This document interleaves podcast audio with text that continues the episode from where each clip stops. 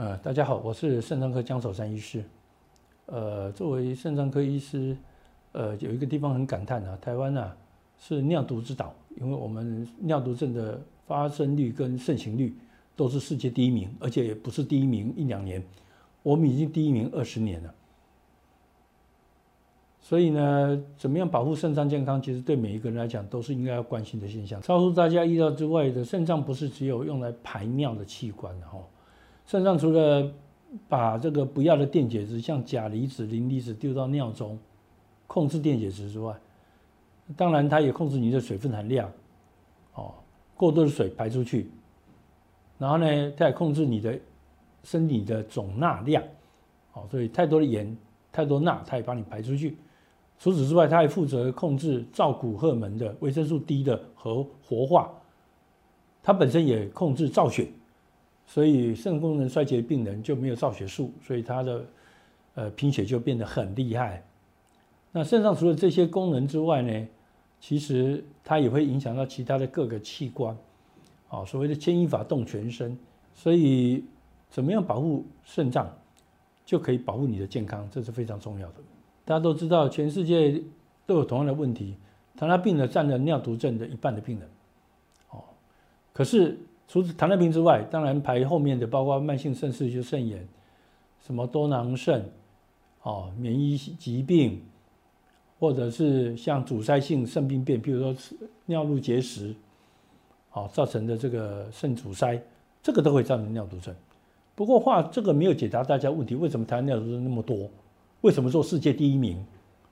可能大家没想到一个问题是我们糖尿病也没没有比别人多，我们的肾丝球肾炎也跟人家没有什么不一样。可是我们有一点不一样，台湾人身上有很多的重金属，大概一半的人你去检测的时候，呃，重金属会超量。而且更糟糕的是，台湾人的孕妇的尿中的塑化剂含量全世界第一名。不幸的是，塑化剂也是一个肾毒物。当你体内充满了塑化剂的时候，当然你的肾功能就保不住了。好，所以台湾肾脏病多，虽然糖尿病、慢性肾炎都是一个主要角色，可是重金属的污染可能扮演一个更重要的角色。其实肾脏病最讨厌的地方就是它不痛不痒了。那固然它有一些比较模糊的症状，可是也不专一，所以大部分人都不能发现自己的肾脏毛病。那等到很后期才发现，然后就等着洗肾。这是台湾常见的一个悲剧。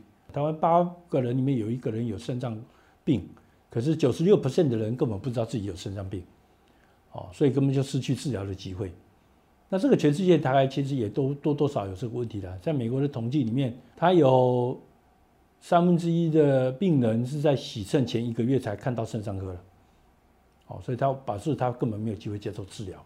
所以肾脏病怎么早期发现，那早期控制是非常重要的。那你怎么可以发现自己的肾脏有问题呢？第一个问题，如果你脚啊，前呃脚的这个小腿前面这个骨头部分按下去会凹一个洞，然后不会马上弹起来，你要小心，这你可能有肾脏病。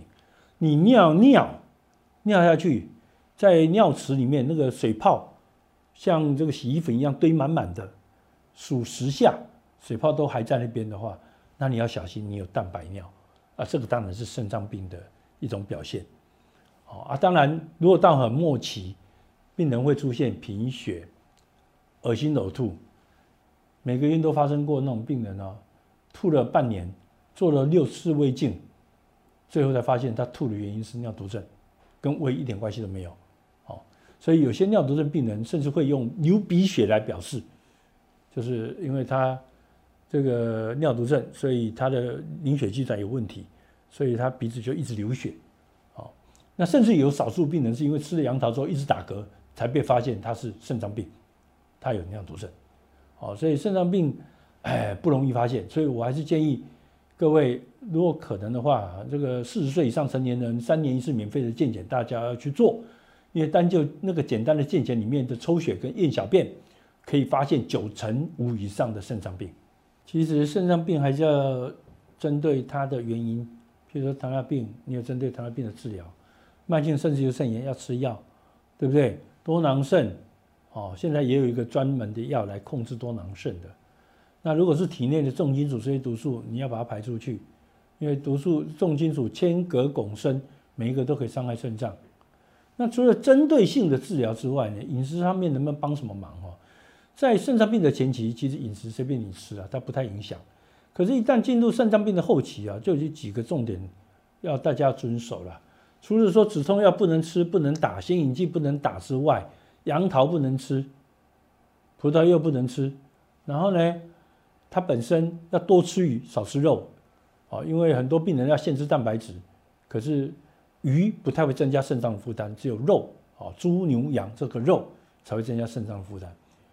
那同时，他要记得，他不能吃在末期的肾脏病病人不能吃高磷的食物，所以什么全麦、全谷类的东西不能吃，对不对？然后呢，坚果也不能吃，对不对？那加工食品里面磷都很高，你也不能碰。哦，那这些食物避忌掉之后，哎，你的肾功能就可以得到比较减缓衰退的效果。第一个事情是你要喝足够多的好的水，干净的水。哦，当然水对肾脏非常重要，没有水就容易肾衰竭，容易感染。哦，所以喝干净而足够多的水非常重要。喝够多的水也可以避免结石。哦，那结石也是伤害肾脏的原因。更不要讲说水喝太少人比较容易肚子饿，比较容易吃太多。糖尿病的病人血糖容易更高，那血糖高也会破坏肾脏。哦，所以第一个事情是聪明的多喝水。第二个事情是要小心你日常生活的毒素，不要吃那么多对身上有毒的东西。像刚才讲的，不要随便把这个感冒药水当做这个这个糖浆来喝。哦，很多综合感冒药里面有止痛药。那同时，我们很多的呃养殖鱼类里面有重金属的问题，也要小心。生吃多了，肾脏一定会坏掉。那更不要讲说台湾人最常见的汞中毒的问题。来自于大家吃一些呃很大的鱼，像鲨鱼、旗鱼、尾鱼，哦，这个东西可能要避开。那尤其是家族病史，如果有肾脏病的病人，他的直系亲属啊，要常规的检查肾功能，因为根据之前研究发现，肾脏病有明显的家族群聚性，哦，所以你要避免毒素进入体内。那第三个、最后一个就是要控三高，你三高控制的不好，不管血压、血糖、血脂。这三高都可以增加肾脏衰败的速度，尤其是血压越高，肾脏坏的越快。我们也看有些病人，他会血压突然爆高两百三、两百四，然后肾功能就一下子就急性肾衰竭。啊，糖分长期控制不好，你把肾脏泡在糖里面，这个肾脏也会坏掉。啊，这个很容易大家可以理解。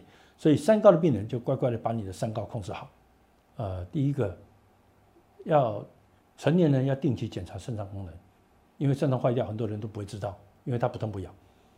那至于一旦有肾脏病之后，哦，控三高，喝好水，慎防毒，这就是预防肾脏衰竭最好的办法。那万一你发现体内有重金属，那你可能就要把它排出去，用一些药物或者是注射的药，注射或口服的，都可以帮助排泄这些重金属。